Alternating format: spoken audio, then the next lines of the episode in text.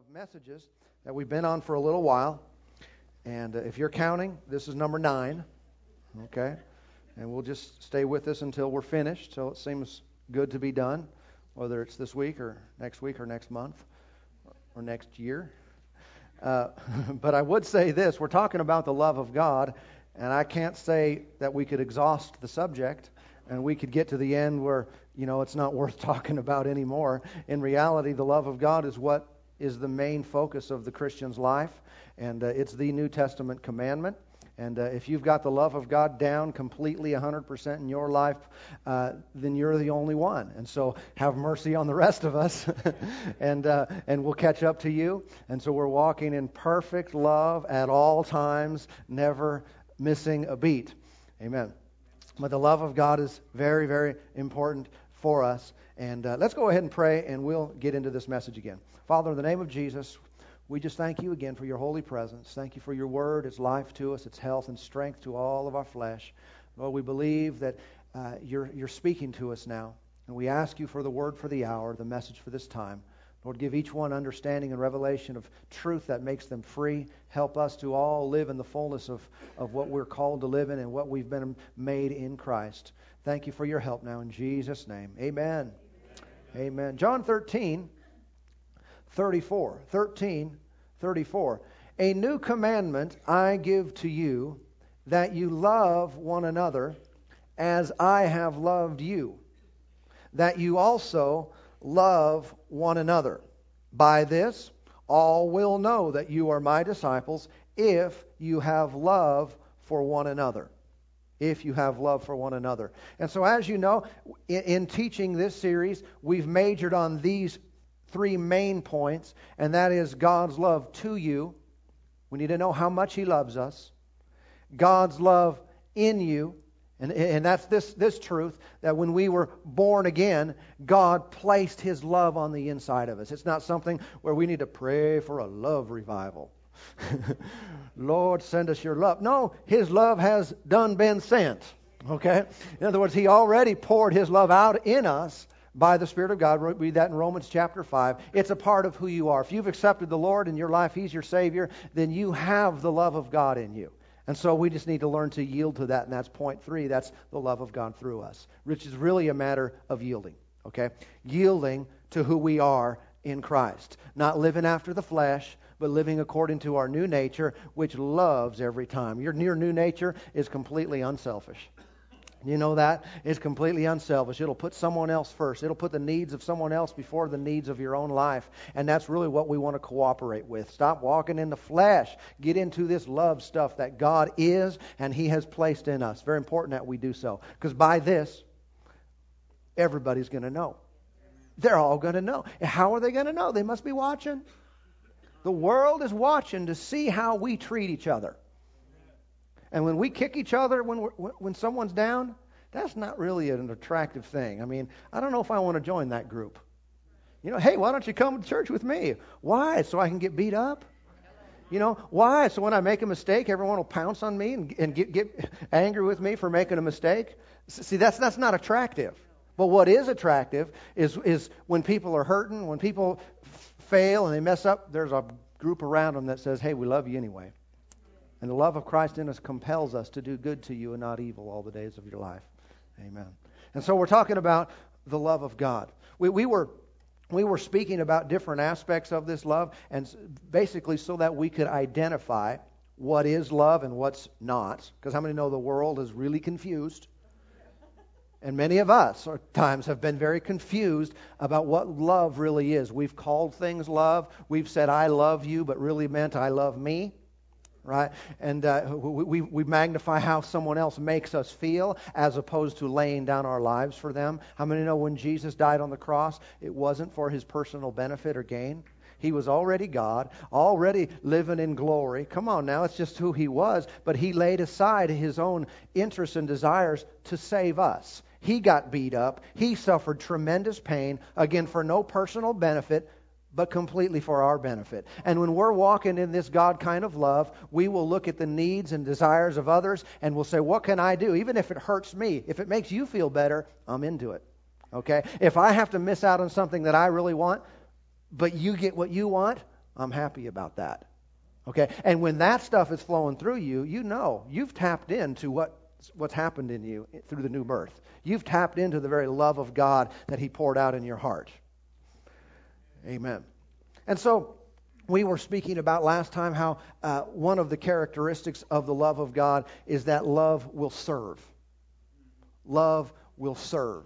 If we're really being uh, motivated and, and yielded to the love of God, we will be servants.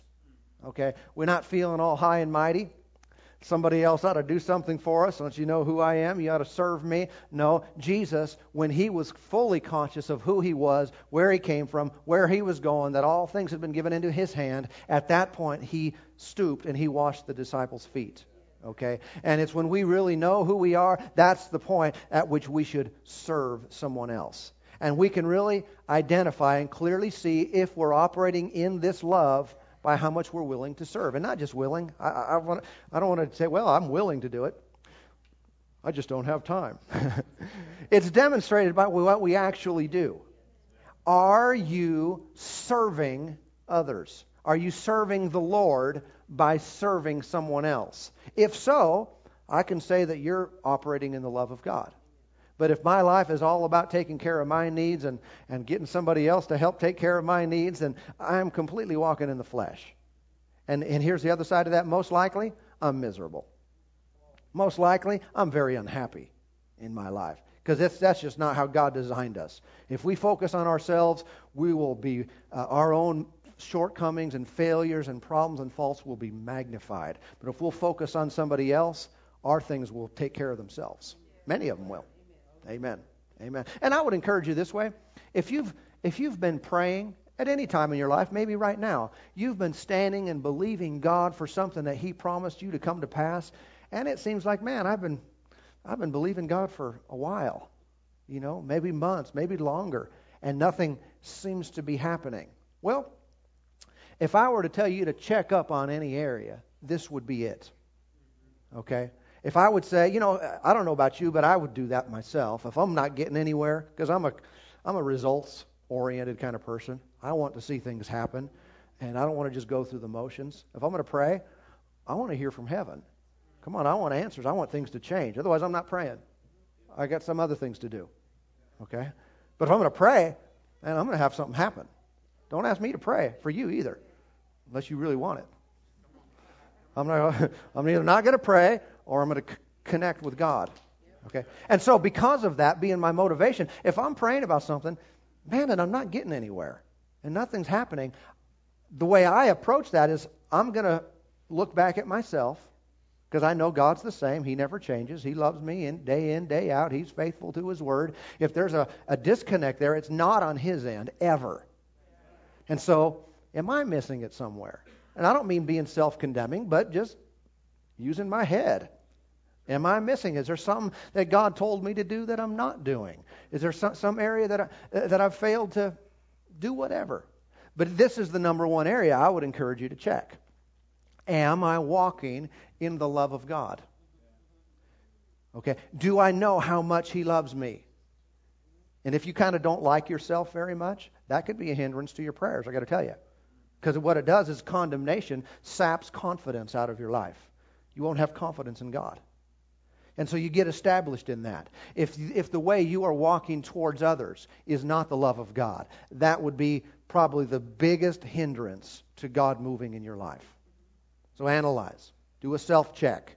If everything's good there, well, keep standing. Keep believing God. And if He needs to get something across to you, you can trust Him to do that. But if not, just keep standing and believing God. But check up in those areas of your life, and it really, uh, many times, will make a difference. I mean, I, I remember uh, a friend of mine who's, who's a traveling minister.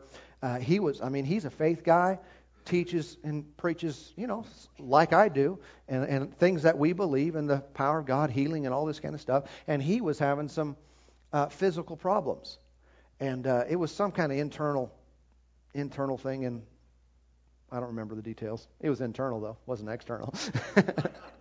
An internal organ thing, something that was causing him a lot of pain, and and uh, he'd been of course, standing against this and believing God and man, he just couldn't seem to get the victory. And I thought, you know, he was confused by it a little bit because he knows what the word says. He's seen many other people healed, been healed himself, but he wasn't getting the victory on this one. Went into the hospital. They were doing checks on him and everything, and they couldn't even find it.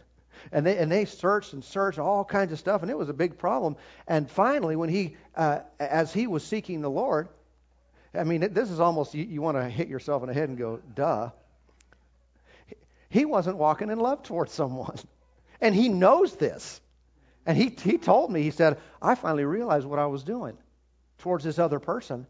And he said, I got it right and was healed. Just like that, that, that just like that, things, things cl- cleared up for him. And I thought, wow. And we know this, and sometimes, you know, we just overlook the simplicity of the basics of what we're called to do. Hmm. The New Testament commandment, the single thing, is the love of God. Go with me to 1 Corinthians chapter 8. You, you remember uh, that we were talking last time about, again about serving.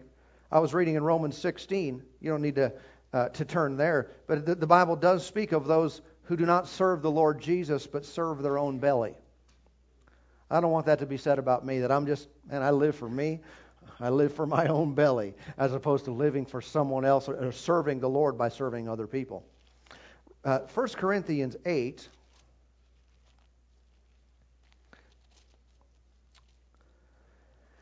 And verse 1 says, Now concerning things offered to idols, we know that we all have knowledge. Knowledge puffs up, but love edifies. What does love do? It edifies. Now, first of all, concerning things offered to idols, I've never really had a problem with that. I don't know about you. you know, when you go to a restaurant, I mean, you do question your your server, right? You go out to lunch and you say, "Now hold on. Has this food been offered to idols?" You'd all do that, right, just to make sure. now, if you're like me, that has never even crossed your mind. you don't go to the grocery store and make sure you go to the section where it's food that hasn't been offered to idols because you don't want to get in trouble there. Well, obviously, th- this was a cultural issue. They were dealing with that subject. Some food was offered to idols, and so Christians came along and said, Can we eat that? Is that okay? Is that violating the commands of the Lord and so forth? And and what we come up with, basically, there were different groups at that time. Some thought, man, food is food. I mean, throw it on the grill and stick some cheese on it. I'll eat it, man. It, it's it, it's it's good. I'm I'm fine with it. It's it's nothing spiritual. And others thought, no, no, there's spiritual significance here. If it's been offered to idols, I can't eat it. And Paul was and answering those questions. You can read the whole context and read about that a little bit more. But uh, basically, he came down to this point. He said about that. He said, uh, well, what did he say? He said, We know that we all have knowledge. Knowledge puffs up, but love edifies. In other words, obviously, the, we know this. If you're mature, you know this. It's not, it wasn't about the, the offering of idols. If people didn't think it mattered, it didn't. And if it did matter, well, they should avoid it because of their own conscience. Okay? But if people knew better, then that, that was correct. But Paul said we all have knowledge, but it's not about just knowledge. Knowledge will puff you up if you don't have love. In other words, love considers what the other person is going through and how their actions will impact another person. All right? Not all about how it impacts you, how it impacts another person. And he gave this revelation that love will edify. Love will build up, not tear down. It will strengthen and not weaken. Uh, Paul is stressing that walking in love is more important than being right. Now, I don't know about you. I like right. I believe in being right. I believe it's important that we be right as much as we're able. But I'll also say at the same time, none of us are right about everything. And we must acknowledge that. But still, I put a high importance on truth in my life. And I believe, according to 1 Thessalonians, that, that we should love the truth. It should be, you don't compromise the truth. But understand this that walking in love is more important than knowledge. More important than being right in your life is how you treat someone else. In a marriage relationship, How many know there's always two rights? a lot of times, if, if there's a disagreement, two people think they're right. But here's what's more important, and that is love. That is edifying and not tearing down. It's building up and not tearing down the other person. That is secondary to who's right. Okay? They had questions of who was right. We have questions of, of, who is right. How, how many know in the body of Christ at large? If we magnify what we know above lo- walking in love towards another group, we're in trouble. The body of Christ will be in division. I tell you what, not all of us in here agree on everything, let alone going outside of these walls into a different camp, different group within the body of Christ. We'll find a lot of disagreement on secondary issues.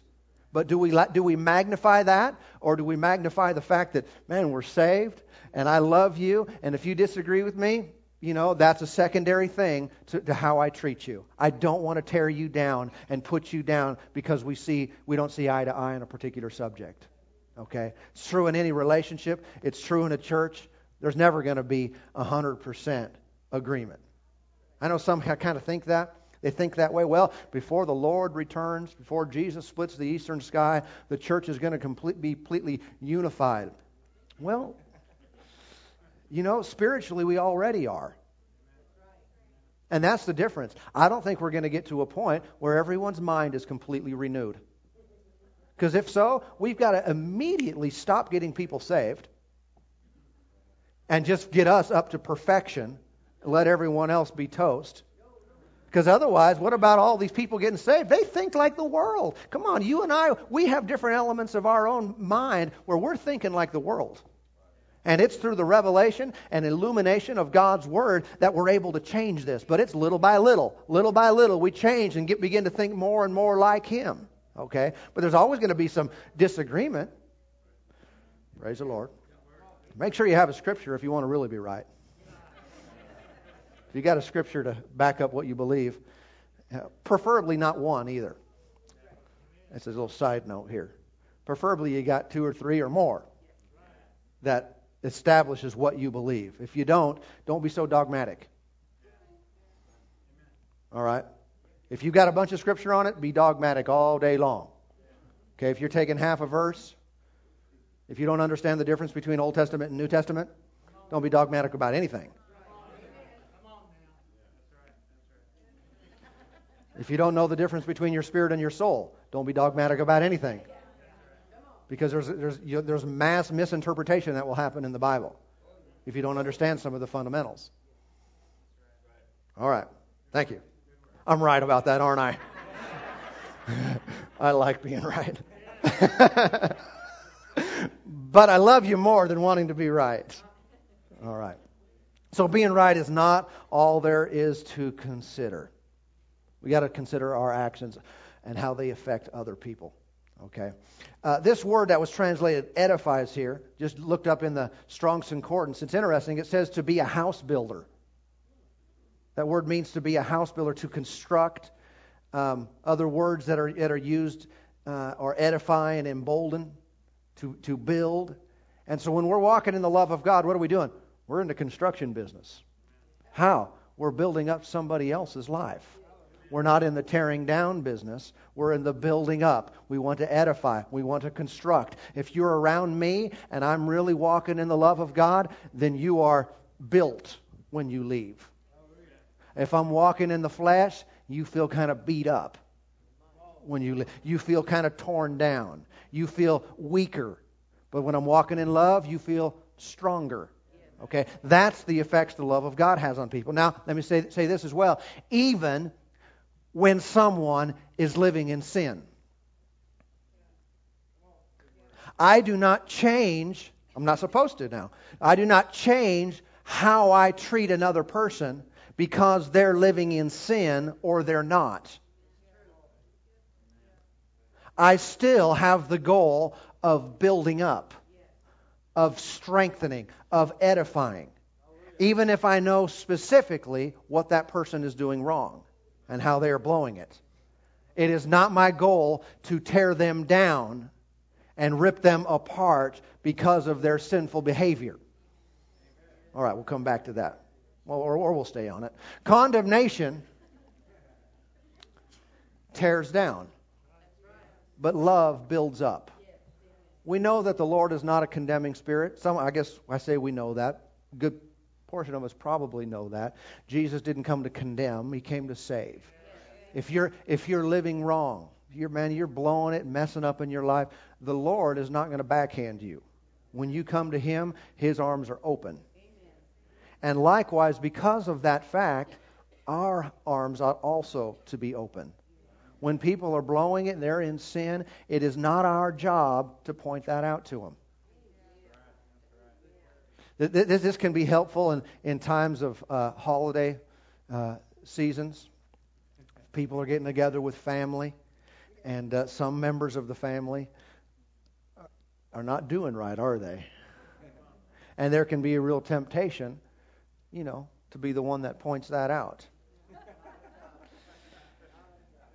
But listen, condemnation is not the love of God. We want to build up. And sometimes people, they, they, they get so fearful, well, if I don't say anything, they may never change. If you say something, they may never change. It may really reinforce the thing that they're involved in. And a mature person knows how to keep their mouth closed. Are you listening? All right. Love does not continually point out someone's failures. It is not an attempt to make people feel bad about themselves. Okay, let, let, let's go over to 1 Corinthians 10. That's just a page over, if you've got a Bible like mine. 1 Corinthians 10 and verse 23. 10:23 All things are lawful for me, but not all things are helpful. All things are lawful for me, but not all things edify. Let no one seek his own, but each the other's well being. So everything's helpful, or everything's allowed, but not everything helps. And so the, the standards by which we live our lives is not just what I'm permitted to do, but what is beneficial to me and really to others. That should be the, the, the, standard. People oftentimes have questions. Can I do this? Is this allowed? Can, is it okay if a Christian acts this way or watches this or gets involved with this? Well, does it help? Does it edify? Does it build up? Does it tear down? What's it doing to you? To the inside part of you that really is what matters. What's it doing to other people? How is this helping in my life? And a lot of decisions can be made right, right there. A lot of things are allowed. See, uh, let, let's, let's get back away from that and then come right back. All right.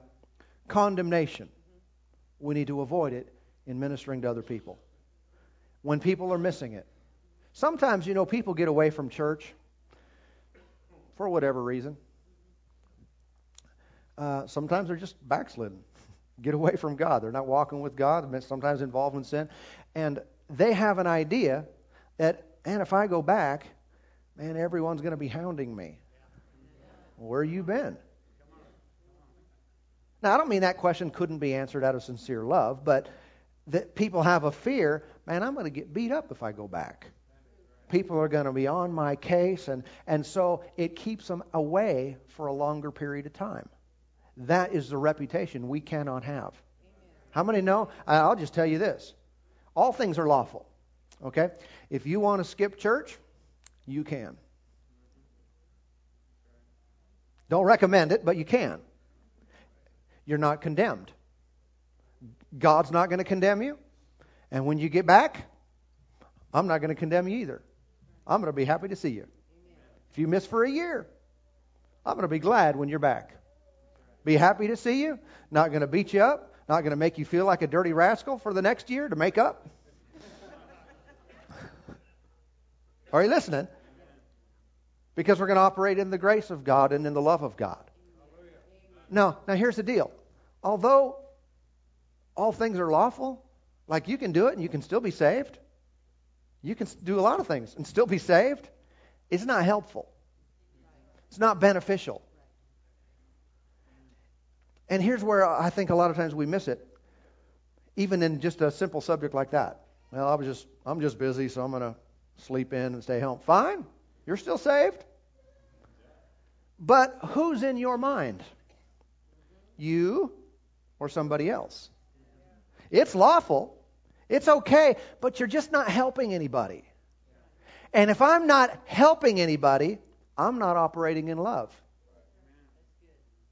And what we see so many times is what we can get out of it. Well, I'm going. I'm going to get some stuff and to get built up, and, and fine, that's part of it. Should get built up, should get some good spiritual stuff. But if that's all we have in mind, we're completely missing what we're called to do. We are called to edify, to build someone else up. And I know this, uh, many of us, if we didn't know a soul, if no one, you know, we didn't have any friends at church, but we knew, man, this is my home, this is where God called me to be, we'd be there anyway. Because we'd say, well, it's really about the Lord. It's about the kingdom, so I'm going to worship worship God anyway. But you know not everybody thinks that way. And the side note to that is it's not completely about just a, a vertical relationship. God intends for us to have relationships with each other.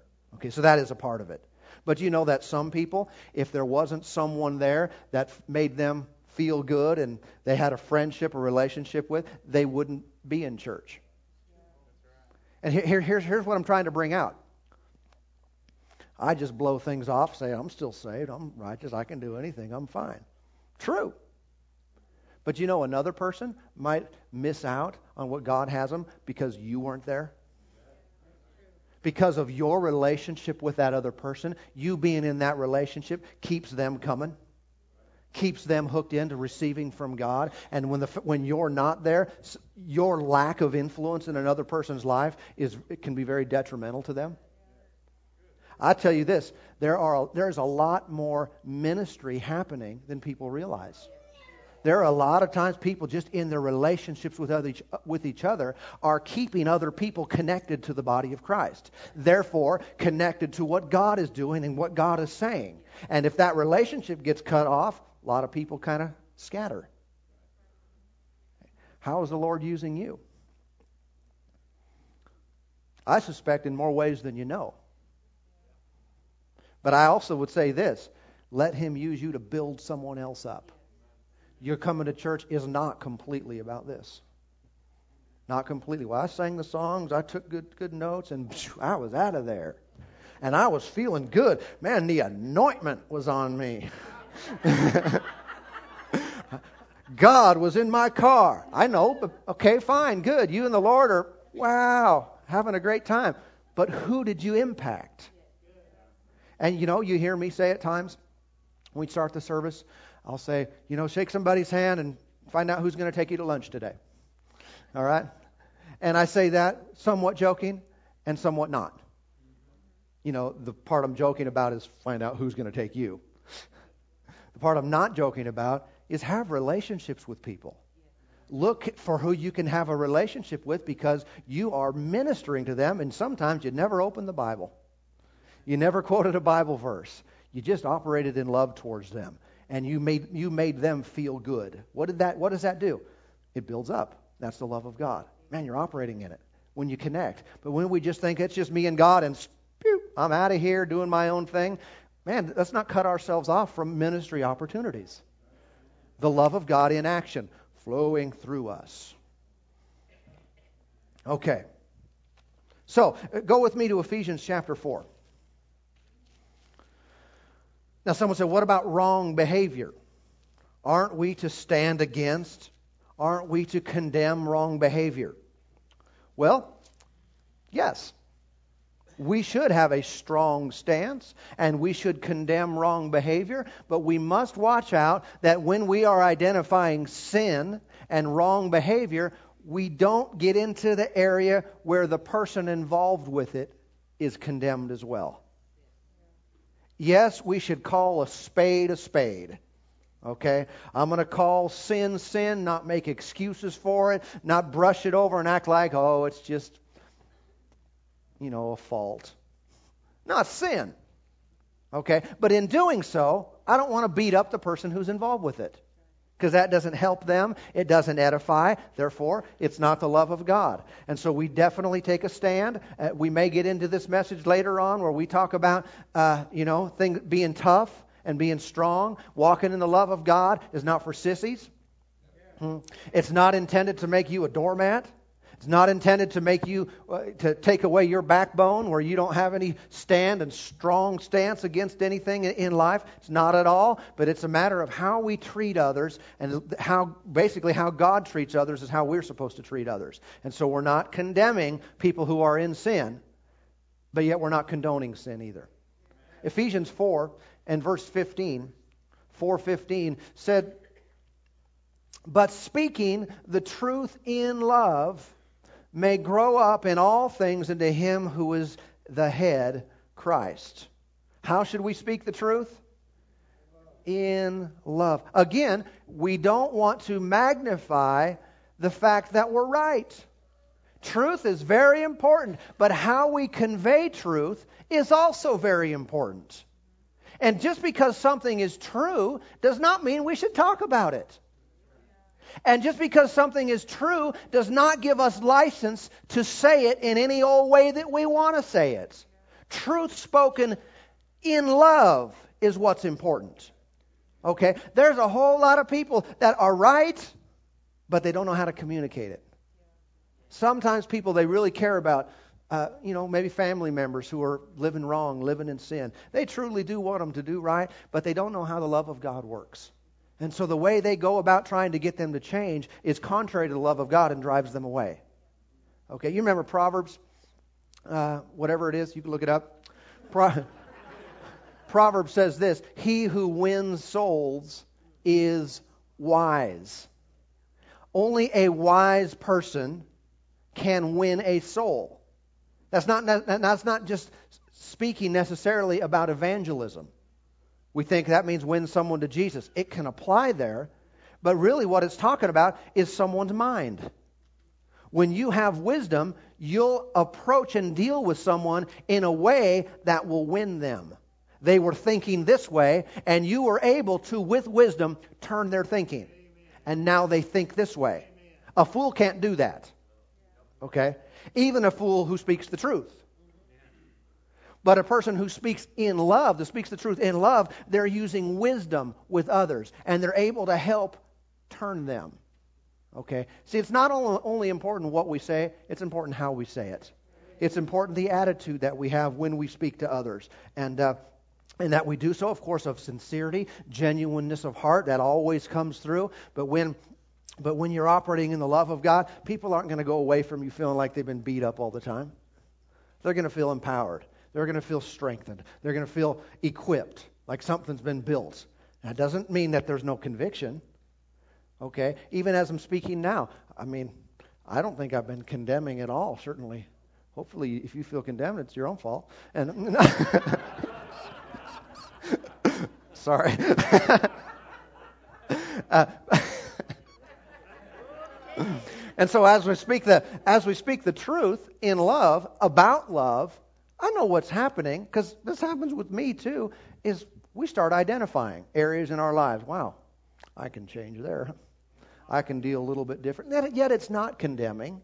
Yet it's not, uh, you know, like we're being beat up. It's like it's the real thing. It's called conviction. It's a convincing of our own self of where we're at and what we need to adjust and need to change. And you can speak the truth, and people will go, mm. but yet it's not putting a burden on them. It's not binding them up, it's setting them free. Okay? Proverbs chapter 10. Proverbs chapter 10. Let's not use our sword to cut people up. The Bible, the Word of God, is a sword of the Spirit. But use that thing with like a, you got to use it like a scalpel. use it for fine detail work. So you can attack sin. You can come against darkness and evil and set the person aside and keep them preserved. 10, Proverbs 10 and verse 12. This is a real related subject. Love edifies, love also covers. Love also covers. This is what this scripture says in, in Proverbs 10 12. It said, Hatred stirs up strife, But love covers all sins. Love covers. Now, there's a whole lot of people these days in the business of exposing. They love to point out somebody else's shortcomings, out, point out their failures and their faults and how they don't measure up. But that's not the love of God. The love of God, what will it do? It will cover all sins. Okay? Uh, another reference, 1 Peter 4 8 says, And above all things, have fervent love for one another, for love will cover a multitude of sins. If we have fervent love for each other, what are we doing? We're not exposing problems. We're not pointing out everyone's failures and saying, look at the way you've done this. This is wrong. This is, this is a terrible thing. We're, we're seeking to cover their sins. Amen. Amen. Over in 1 Corinthians 13, we're told that love, one of the things that love does is it bears all things. It bears all things. You know, sometimes when uh, people get in, uh, in a troublesome marriage situation and someone will say, I just, just can't take it anymore. I just can't take this anymore. Well, love can. Love can take it because it bears up under everything. And what that does is it indicates that we're not walking in the love of God, but we're walking in the flesh. I know that, sound, that can sound difficult, but listen, the flesh profits nothing. And if we're going down that, down that path, it's only a matter of time till things blow up. Walk in love. You remember in John chapter 8. Well, let me, go, let me back up. I didn't tell you this. Bears all things. Look that word up. Word bears. It means to cover as a roof covers a house. Protection. When the Bible says that love bears all things, love is protecting. It's covering somebody. It's not uh, it doesn't expose you and your flaws to the views of others but rather conceals covers and protects okay? When someone else is doing wrong when we're operating in love we don't want anyone else to know it. The flesh will rise up and want to point out people and flesh even loves to be the bearer of uh, you know astonishing news loves to be the first did you hear don't you love to tell that? the flesh loves to do that. But love, what does love do? It covers, keeps things hidden. You know, love, you know, when you walk into the room and you see someone and they got their zipper down. And uh, love doesn't go, hey, look at, ah, look at you. Everybody, mm, look at them. I mean, no, that's not love. Unless they're a real close friend and you know it's okay to really mess with them. Most of the time, what do you do? You go up to their ear and say, dude, zipper. Right? Or you're swimming in the pool. Something's coming out.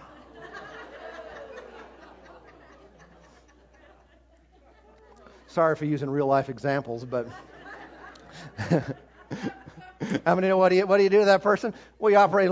You're trying to hide it. You're trying to conceal it. It's like, mm, mm, mm, mm you want them to take care of it without it, without them feeling embarrassed. Especially, you know, they're about to stand up and talk to everybody and they got this stuff going on. Or if that's too graphic for you, Connie, or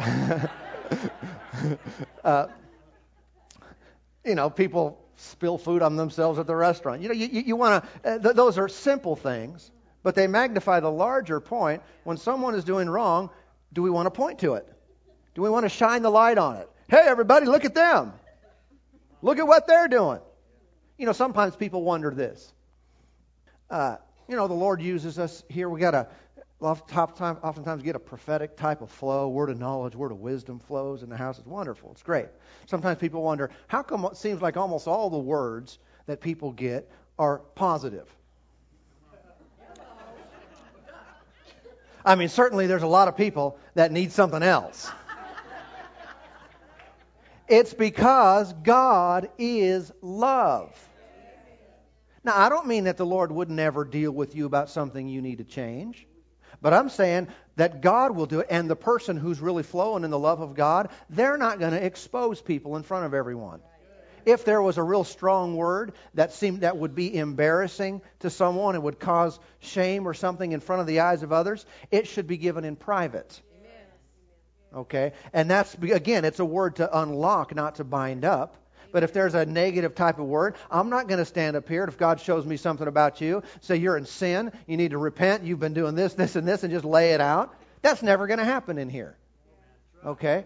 And you need, to, you need to understand that, that that's our heart, that's the heart of God, not to expose people's sin. If you're in sin, and I want to help you, but I'm not going to point you out and make you feel like a fool and make you feel like, uh, you know, you're just a, a sinner in front of everybody else. God wants to build you up. He'll do that. He'll convict us on the inside. And sometimes, even as I'm speaking, you'll get convicted on the inside, but it's not going to tie you up and it's not going to expose you. See, that's the way the love of God works. Okay? You, now, now, this is what we were talking about. John 8, they brought the woman who was caught in adultery to Jesus. Remember that setup? First of all, where's the dude?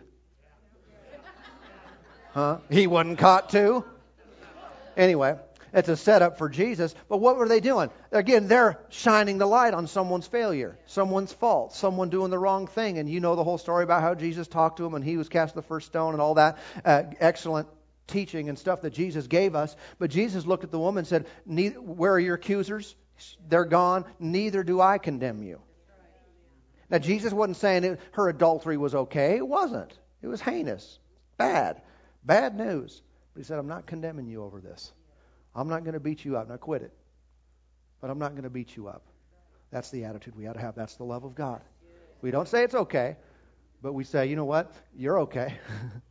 you know, you're accepted. You're loved. I believe in you. You can do it. People need to go away from our presence. Whether it's in church or you just out with someone, they go away from you and they feel better than when they got there. Even if they're doing wrong, they feel like, man, I can, I can beat this. I can overcome. Amen. Where did I tell you to go? Proverbs 11? There is division in the house. Sometimes I make reference and I didn't tell you to go there. All right, time's sake. Let's go to Proverbs 11. We'll finish up with a few verses here in Proverbs. Not just 11. Proverbs 11:13 says a talebearer reveals secrets, but he who is of a faithful spirit conceals a matter. A faithful spirit conceals a talebearer or a slanderer. We got a gossip monger here. What do they do? They reveal secrets. How many know if you have a friend and every time you tell them something personal, they get on the phone or get on the uh, internet and they start sharing it with other people, you're going to stop talking to them real quick. You, you won't talk to them about anything serious, anything important, because you know your secret is not safe with them. They're not, uh, they're not faithful in that way. Okay? Understand this about the Lord. He's the same way. Someone said, I'd really like the Lord to share some important things with me and talk to me about some real important stuff. Well, what are you going to do with it? There may be some things that the Lord would share with you, and He doesn't want you to share with anybody. He just wants you to pray about it. And sometimes people, oh, the moment they get a revelation, whoo, I got something from God, and they get up and announce it to everybody. Well, maybe it wasn't for announcing. Okay? God needs to be able to trust you. If He wants to move in your life, I mean, let's take it to a uh, to a more extreme example. Let's let's say that you went home today and Jesus appeared to you, walked into your house, talked to you for a few hours, all kinds of stuff. Told, all give you all kinds of insights and answers, and and talked to you about the future and what was going to happen. Gave you the you know real close, not the day or the hour, but the real close time of his return, and uh, all this stuff. And then before he left, he said, "Oh, one more thing. Uh, this is just between me and you, and I don't want you to tell anybody anything I said or that I even appeared to you." How many people could really have a dramatic experience like something that and not tell someone that it happened to them? Say, would the Lord do that? Well, I don't know. That's up to Him. But I'm telling you that we must be strong enough and mature enough to keep things on the inside if we need to. For one reason, sometimes some things that we know are just negative. And it doesn't help anybody. It doesn't edify anybody to spew it out. And I know it's exciting. It's woo, did you hear this? Ah! And, and you know, it makes us feel good in the flesh, but it doesn't edify some, doesn't build. It tears down just because of the very nature of it being a negative subject. So a mature person can keep the lid on it, keep things to themselves. And the same thing, prior illustration about moving in a word of knowledge. Would the Lord ever show you something about someone else? Man, if you're a prayer, you have a right heart, I think that will happen. But if you're not faithful with it, it'll stop. What do you mean faithful? If you share things that are that are should be secret. If you say things and that don't edify and build other people up, the Lord's going to have to use somebody else who will be faithful with that. Amen.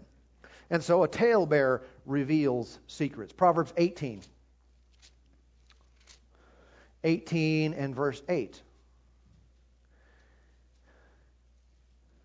It says, The words of a talebearer are like tasty trifles, they go down into the innermost body. What does that mean? It means it sure sounds good when you first hear it. It's like eating a little piece of candy. Mm. At first, it's like, wow, that's that's really good stuff, and that's what makes these things so tempting. Is when people are hearing them, it's like, yeah, tell me more, tell me more, okay? But we're believers now. There are times we say, no, don't really. Did you hear what happened to so and so? Nope, don't really care to. That takes a mature person to do that. A whole lot of time we're just like, okay, tell me, I'll pray about it. I just want to offer these prayer requests to you, and could you could you be praying about about uh, Pastor Allen and pray about and pray about Ron and and and, and pray and he start because they well what I hear is they were they're into this and they've been getting involved with this, and, and I just want you to pray about it, okay? Flesh! Proverbs 20. And verse 19, 2019. He who goes about as a talebearer reveals secrets. Therefore, do not associate with one who flatters with his lips. Again, they like to tell stuff. 26, verse 20. 26, verse 20. Where there is no wood, the fire goes out. You almost even know how, don't even have to read the rest of it. You already know what's happening here. And where there is no talebearer, strife ceases. I've been having a problem with strife in my life. Zip it up. Zip it up. It'll go away. Right? No nothing else to burn. And the enemy, that's one of the major things that he looks for to divide relationships, divide church family members, divide them from each other. If people will get talking about things they shouldn't talk about, if they'll start spewing out everything they hear, every little negative here and disagreement there, and I heard this, and I, I was an eyewitness of this, I saw this, and they think because it's true, they have a right to talk about it. They think because it actually happened, they should be uh, letting other people know. That is not the business of God. Come on, that is the devil with a capital D. And people in, the, in the, our world today, they take great pride in exposing this person and exposing that person. Some people in the media, they consider it their calling to expose people. I'm going to expose this one. I want to tell you that's not God. That is the devil, and we're not to be involved with exposing each other. Now, if you see someone and they're in sin and they're doing something wrong, what should you do? You start off by praying for them. You pray for them. And if, if you can be used to help get them back, man, you've won someone. Okay? You've won someone over. But just talking about it, what does that do? Oftentimes it makes things worse. It magnifies the problem. And it's one thing when someone's done wrong, and it's another thing when everybody knows about it. How many know it's even more difficult to get back? Think about it. I don't want you to do this long, but just for a second. Think about something you've has happened in your life, something that you've done, and it's really bad. Now imagine we put it on the screen. would you would you keep coming here? And see, that's the problem. When, when, when people start spewing and start talking, they're not building up, they're not edifying. It doesn't help the body, it doesn't help any person. It really tears down. And, and though this thing that you may be able to think of in your life, you might think, well, I'm forgiven of that. And you're right. Come on, you're forgiven, it's done in the past, but it would be hard on a natural level if everybody knew every mistake we, we, we, we've made. We need to be seen in Christ according to our position in Him, not according to every failure we've made. And so do your neighbor a friend, uh, uh, you know, a favor. Do them some help by magnifying what's good, building up, not tearing down. Making excuses for sin? No. Saying it's okay? No. Putting a spotlight on it? No. Okay. You know, that's just a, in in closing. That's one of the things uh, that really magnifies the devil. What, what do we talk about? Uh, we come to church, one of the things we do is praise God. We honor Him. We give Him all the glory. How do we praise Him? By talking about what He has done, magnifying His things, the things He has said, things that He has done. That praises Him. What about when we magnify all the problems and people's failures? In reality, that's praising the devil. Ooh, what'd you do at church today? Well, part of it we praise the Lord, and then after church we praise the devil.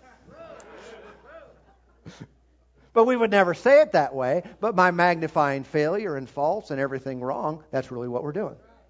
Amen. I don't know about you. How, many ever get tired of some of the political process when, and, when everything's wrong? Even though things need to change, you get tired of hearing a litany of complaints. Could you say something positive? Is anything right? Is anything going well? And it's all negative. The love of God is edifying. Amen. Covering sin. Amen. Father, thank you today for your, your spirit moving in us. Thank you for teaching us. Thank you for helping us to yield to the love of God. We've been born of love. We've been born of God. What manner of love you've shown us and bestowed upon us that we should be called the children of God. Help us to yield to this, I pray. Help us to recognize in our lives, in our relationship, families, marriages, friendships, business relationships. Help us to recognize know, where, where, where we've been tearing down so that we can stop and desist in that. Show us how we can edify and build others up. Cover sin instead of expose. Lord, we want to flow with your spirit and never be condemning, but always be life giving. Thank you for helping us. Lord, as you convict us in areas where we're missing it, uh, we repent of our sins. We confess our sins to you. You're faithful and just to forgive us. And now, Lord, we seek to be tools and vessels in your hands where we can move, where we can flow, and help other people to be lifted up. May everyone around us feel better when they leave our presence. Just as we leave your presence and we feel encouraged and helped and strengthened, we know our faith is built and we can, we can accomplish great things. Praise God. Praise God. Thank you, Lord. You're so good to us. Father, I pray for those today who've, who've never been born again.